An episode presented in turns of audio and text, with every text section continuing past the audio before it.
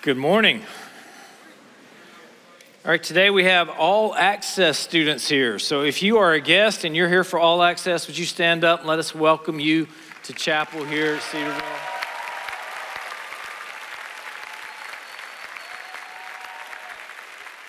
Ears to hear, listening to the stories of Jesus. We're continuing in our sermon series. We are in Luke chapter 11. So open your Bibles, turn to Luke chapter 11, get your notebooks out, make sure you're ready to take notes. If you're here for all access, that's your assignment for next fall, is to make sure you have the Bible you're going to bring to chapel every day, the notebook you're going to bring to chapel every day, taking notes down, speaker's name, main idea of the text, what text is coming from, what the Lord's saying to you. Look for themes throughout the semester. You will find them. Today we look at Luke chapter 11. We're going to talk about prayer. We're talking about a parable. The parable is the friend at midnight, which I, it's kind of odd that they name this parable the friend at midnight because if you come knock on the door at midnight at most houses, you might not be considered a friend.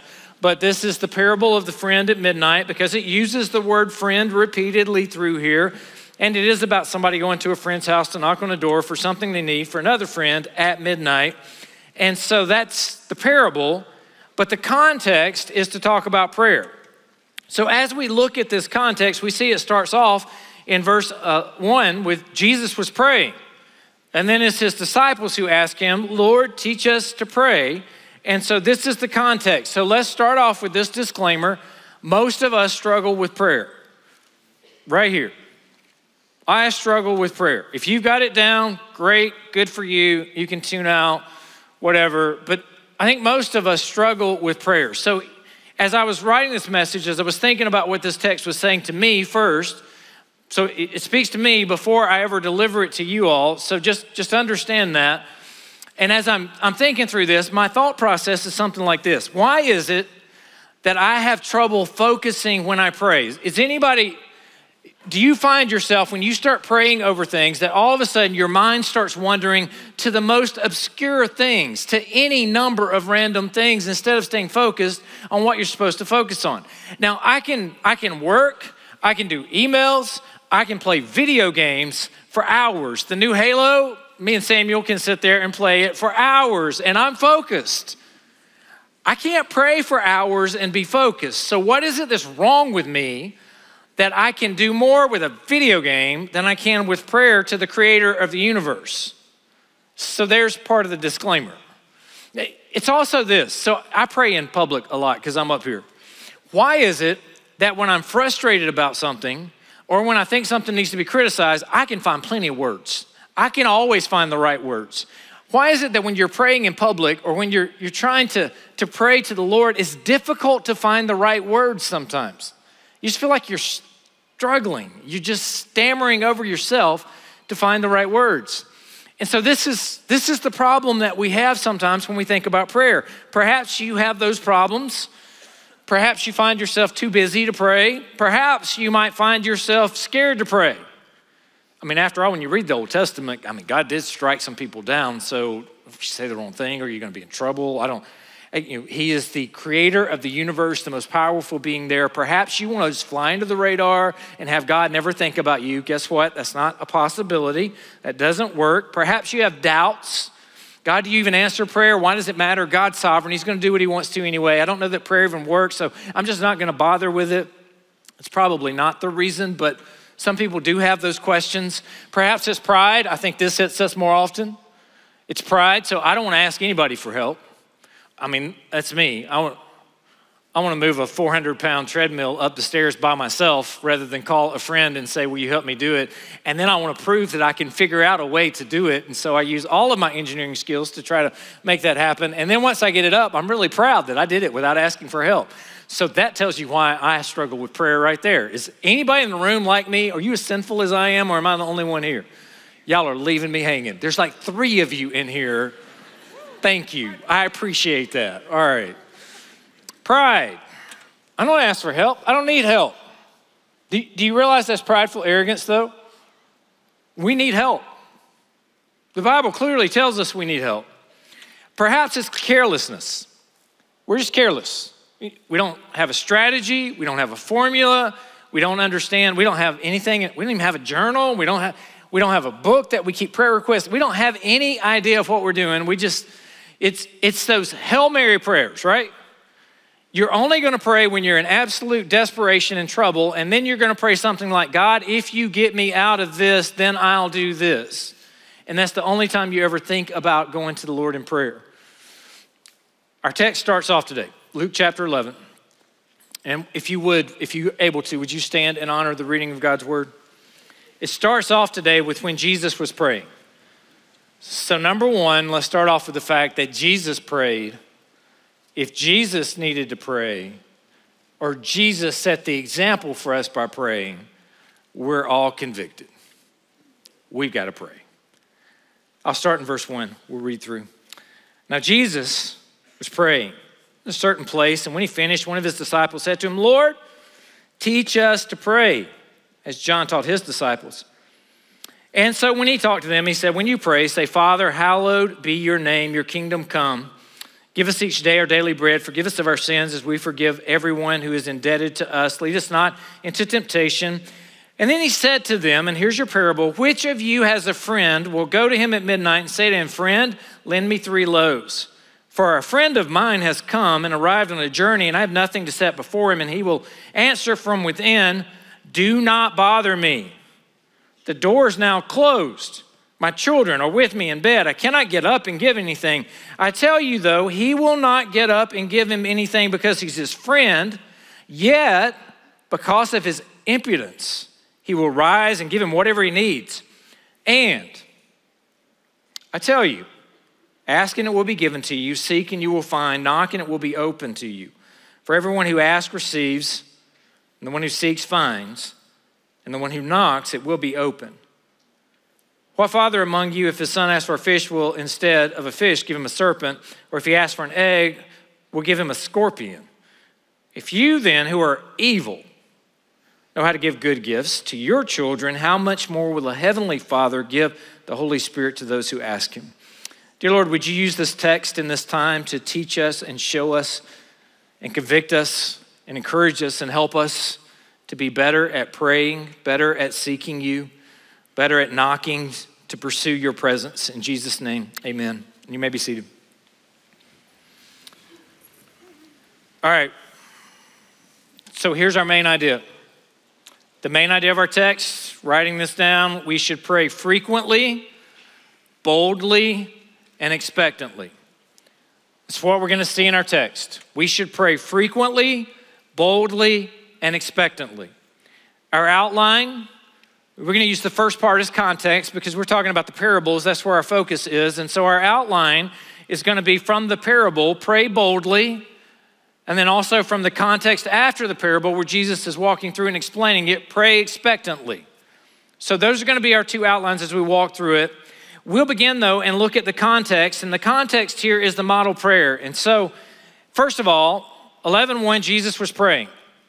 We know because we've read the Gospels before that Jesus prayed all the time. Jesus prayed frequently, prayed at various moments, and the fact that Jesus was praying in temptation and baptism and in verse one of this particular text and in other times, if Jesus has to pray, we have to pray. And it's not just that we know Jesus was praying, his disciples then said, Teach us to pray. And his comments back in verse two is when you pray, not if you pray.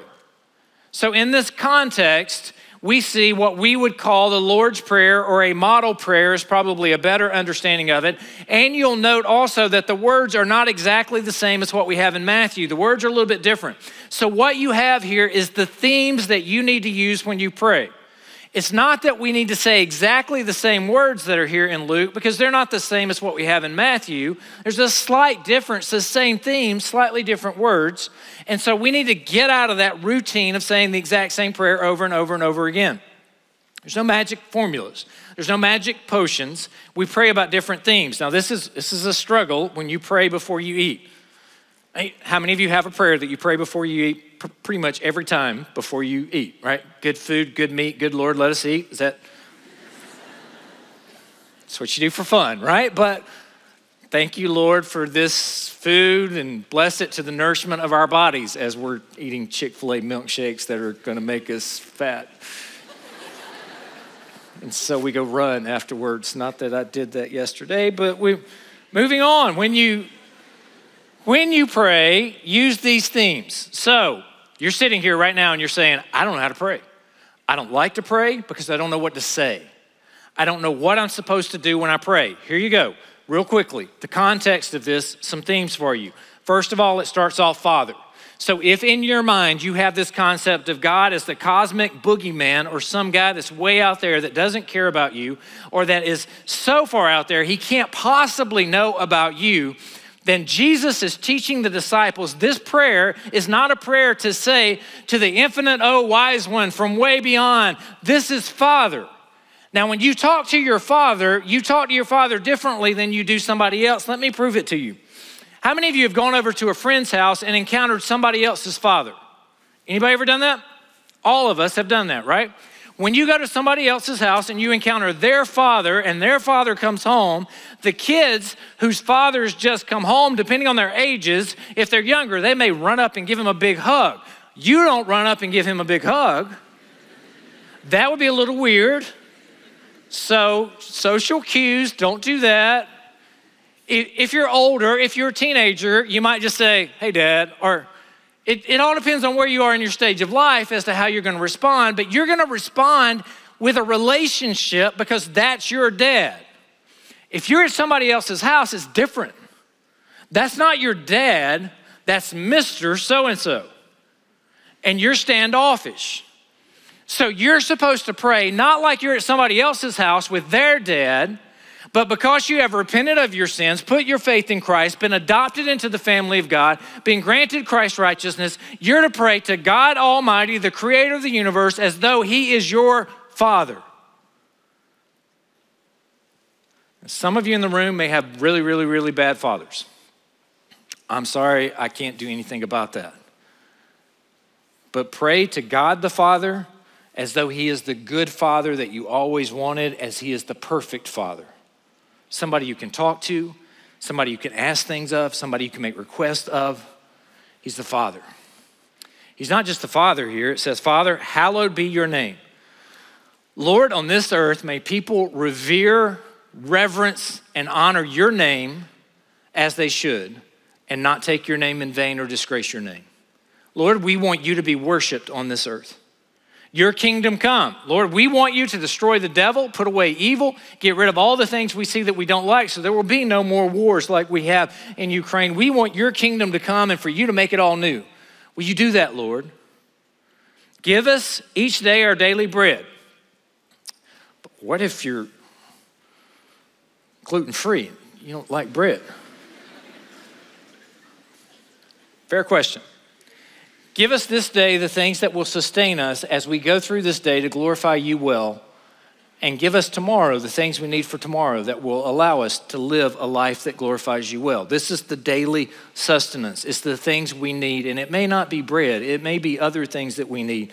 But we're realizing here that we need to trust the Lord as the ultimate provider to give us the things that we need to make it through the day. Sometimes that's patience, sometimes that's diligence, sometimes that's a good work ethic. Sometimes it's any number of things that we need in order to glorify God through that day. Sometimes it's the ability to resist temptation, which comes up here in just a minute. He says, after give us each day our daily bread, forgive us of our sins. We obviously all need that. If you don't think you need that, we'll talk later. Forgive us of our sins, and there's a condition here, which is really hard, as we forgive everyone who is indebted to us. So if you're in the room right now and there's somebody you won't forgive, problem. Lord, forgive us our sins as we forgive all of those, everyone who is indebted to us. So, this is how we pray Father, casual relationship. You don't need big, long words. You don't have to be eloquent. This is dad you're talking to. You can tell him anything you want to tell him to. Lord, Lord, I want your name to be revered and worshiped on this earth. Lord, I want your kingdom to come. Lord, I want you to give me what I need for this day. Lord, I want to be able to have my sins forgiven. And then, Lord, lead us not into temptation. Lord, help me not to give in to the temptations that may come my way and don't lead me into anything that I can't take. This is how we pray. This is a model prayer. This is what we're after. So then he tells the story. And that's where we move to point number one pray boldly. You'll see the word friend mentioned multiple times in here. Let me just tell you the story. So you got a guy, he's, he's in, a, in a small town. Don't think now Well, actually, you, you might could think now if you didn't have a car. What time does, what time does uh, the Cedarville Village Market close? Do y'all know? Is it, is it midnight? Yes. Or is it 11? Is it midnight? It's midnight. Okay. So it's 1201. It's just after midnight. You've got a friend coming into your, to your apartment or, or your place off campus, because I don't want to break any rules in my hypothetical story here. And so you need something to offer them because they texted you and said, I'm dying, I'm starving, and I need some food to eat. Well, DG's been closed for a while, and you know, the RIP or whatever it is y'all call it now, won't, it's just closed, right? It's not there. And so I, I, need something to happen. And so you go to a friend's house. Oh, wait a second. This analogy breaks down because you all stay up way too late and don't get nearly enough sleep. You go to Dr. Kimball's house because Dr. Kimball goes to bed at like 8:30 every night and you go to Dr. Kimball's house and you better be terrified cuz dude's got some big hands. I'm just saying. I mean, he could just lay hands on you without praying, right? I mean, he could And in this context of where this is happening, you don't have grocery stores. You don't have somewhere you could go buy stuff. You got to go to a neighbor's house, and it's 12:01. It's midnight. It's and they're in bed. Now, here's the picture. They're in bed on one mat in probably one room. And in that one room, in that one mat, all of the kids are asleep there with mom and dad. They're laying down on the mat. Doesn't necessarily say they're asleep, but it's midnight. They're probably asleep. And so they're laying there, and the knock comes at the door Friend, give me some bread. Now, they bake the bread every day. Somebody usually bakes more, so they would have some left over. You get up the next day and bake bread again. And so this guy didn't have any bread. He's going to a friend's house. He's always got bread. I know he's got bread. This dude likes to have too much bread. He's got bread. I'm going to his house and I'm knocking on the door. And, and he's there. He's a friend. But he says, Listen, my kids are already down for bed. Well, I can't get up. I'm going to wake up the kids. Do you know how hard it is to get these kids to sleep at night? And when I get up, I got to go to the door, and the door's been closed, and the door's been barred, and it's secure. And if I do all of that, I'm going to wake everybody in the house up. Leave me alone and go away. That's where I would be, right? Wouldn't you be there with me? I'm asleep. I've been asleep for a couple of hours and you're knocking on my door. What happens when you knock on my door after I've been asleep for a couple of hours? If I answer the door without calling security or the police, I'm not gonna be happy. So don't come to my house at midnight knocking on the door. We're actually out, yeah, we're probably still up. But don't go to Dr. Kimball's house at midnight, knocking on the door. You get the situation, right? Let's see what the text says to us, because this is important to know. We've read it, it's there. In verse 8, it says, I tell you, though, he will not get up and give him anything because he's his friend. It's not because he's his friend that he's doing this. Yet, because of his impudence, so, what does the word impudence mean? I'm glad you asked because I had to look it up. Because of his impudence, he will rise and give him whatever he needs.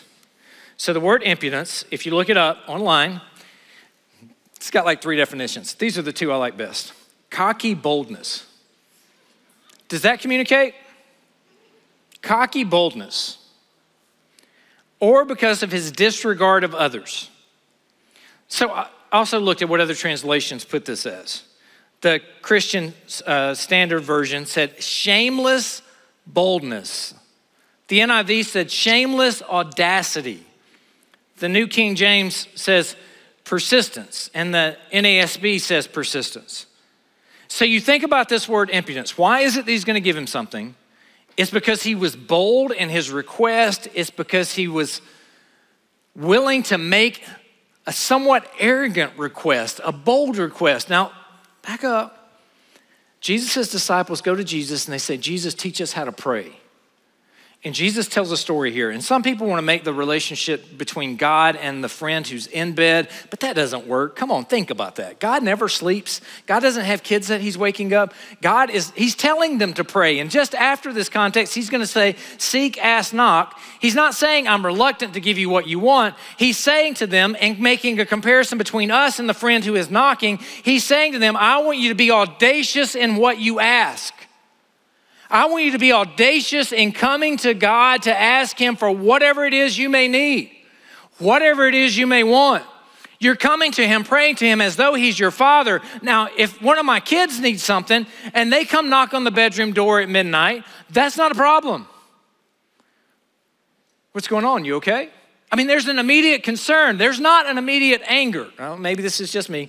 I'm not going to be happy if you knock on my door at midnight. Well, we'll call it 3 a.m. at my house. If you knock on my door at 3, or we could call it 6 a.m. at my house. If you knock on my door before I've had my first cup of coffee, I'm not happy with you. But if you're one of my kids, what's going on? You okay? Do you need something? Can I do something for you? You see the different reaction there. And Jesus has thrown this story alongside. He has tossed out this parable. And so he's already given them the Lord's Prayer, the model prayer as a background to it. And now he's saying, Come ask audaciously. Come be bold. And this friend helps because of the bold request. And then we move to verse 9. Verse 9, we get an and. That and's going to tie this back to the parable that we just looked at. And this is where we are taught to pray expectantly. Look at what he says now.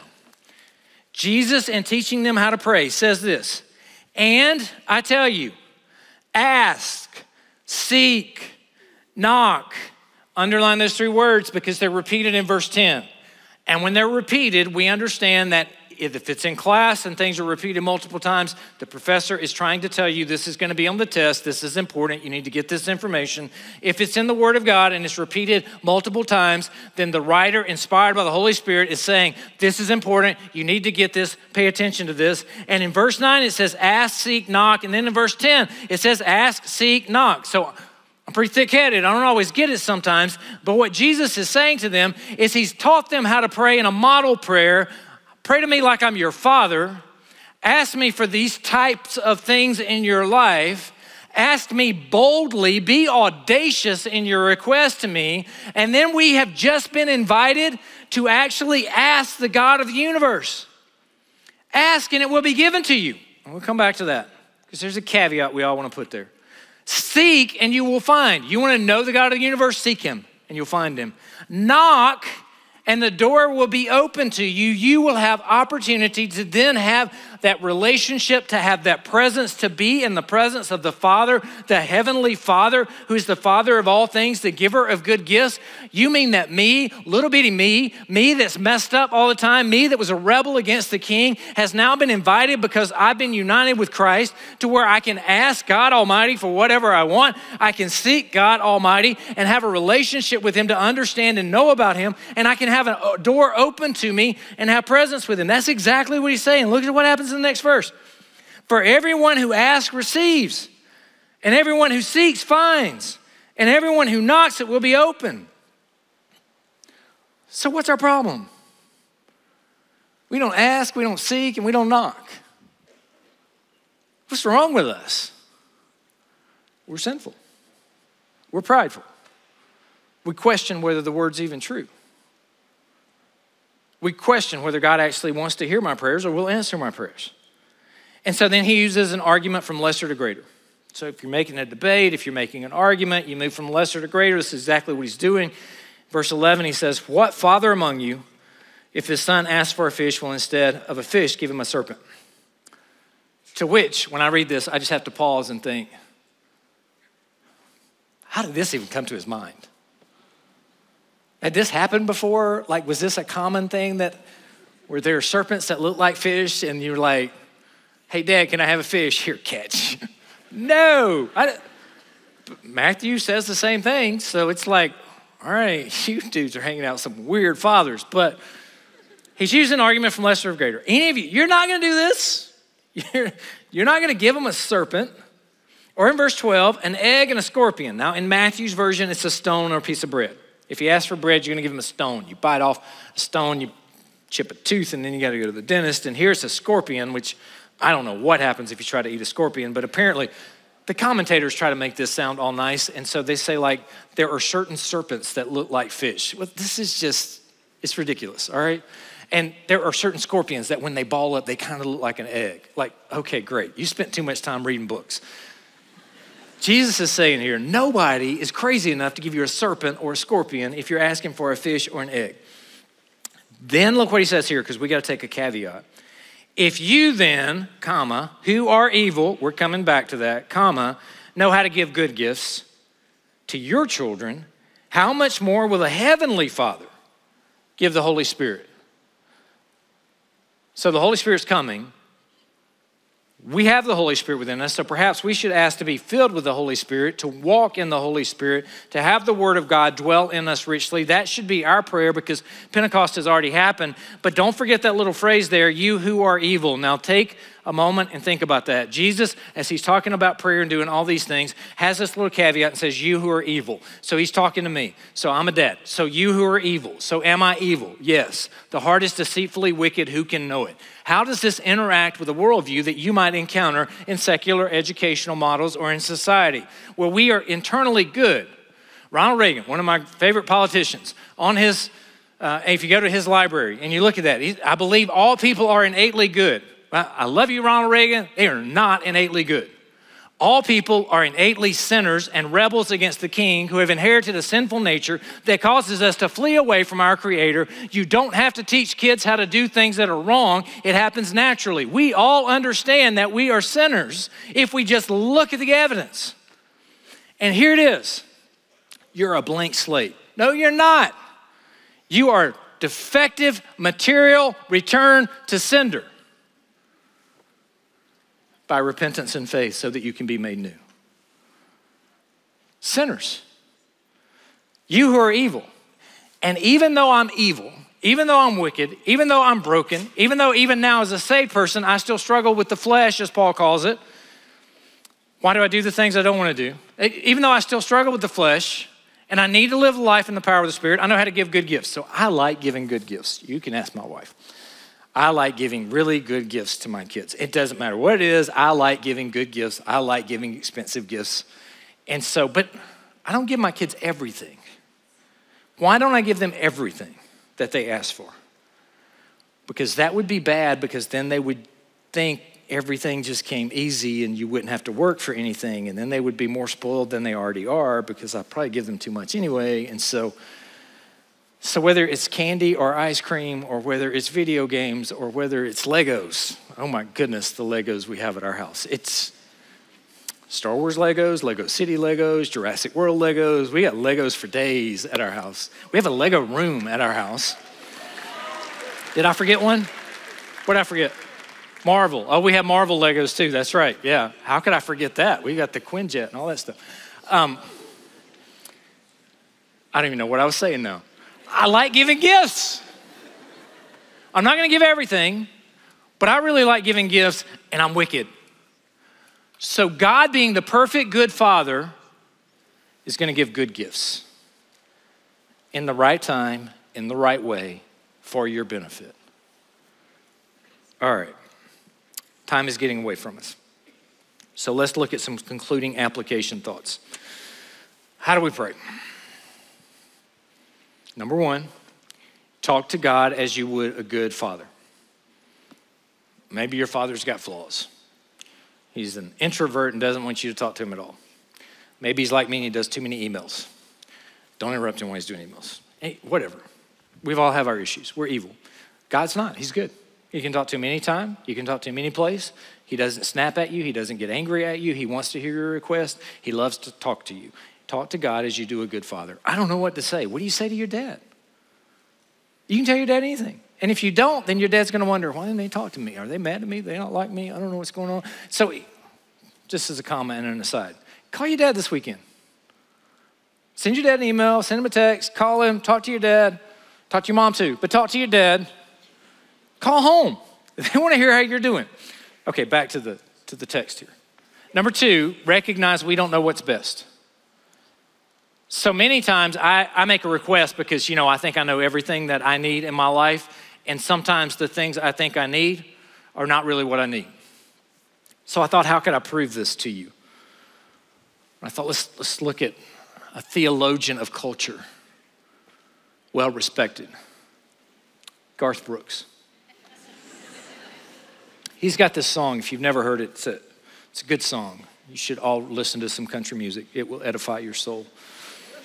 Probably not, but the title of the song, can anybody guess it? Thank God for unanswered prayers. This is the chorus. I could, we could probably do the whole song, but I can't sing, so I won't try. Sometimes I thank God for unanswered prayers. I don't know that I would use this, but he does. Remember when you're talking to the man upstairs, Father, okay, that just because he doesn't answer doesn't mean he don't care. That's bad grammar, English majors. You know that. It doesn't, but this whatever. Some of God's greatest gifts are unanswered prayers. You don't really know what you need, so trust God. But God doesn't answer prayer. Yeah, He does. And sometimes He says no. Because you're asking for things that are against His word, and God's answer to prayer is never going to contradict His word. God, I really want to move in with my girlfriend. Will you let me do that before we get married? No. What are you smoking? it's that scorpion instead of that egg, right? That's what. Quit. Just stop. If it's in the word and it's wrong, you don't have to pray about it. God, I really want to go to, I want to go pro in my sport. That sport that you already idolize and spend too much time doing and care about a lot more than you care about God, and then He's going to let you go pro and make a career in idolizing something other than God. Is that good for you? No. So maybe you don't have your priorities in the right order, and that's why you can't get the thing that you want and the thing you keep praying for. Is God saying, No, no, no, no, no. That's bad for you. I'm not going to give you that. So sometimes God just says, No. If it's in the Word and the Word says don't do it, don't even bother praying about it. It's your sinful nature talking, it's the flesh, it's the devil, it's over. You're not getting it. No. I think I've said that as a dead sometimes too, but anyway, sometimes God says slow, the timing's not right. God, I really, really want to date with that girl. I want her to be my girlfriend. You're a freshman. No.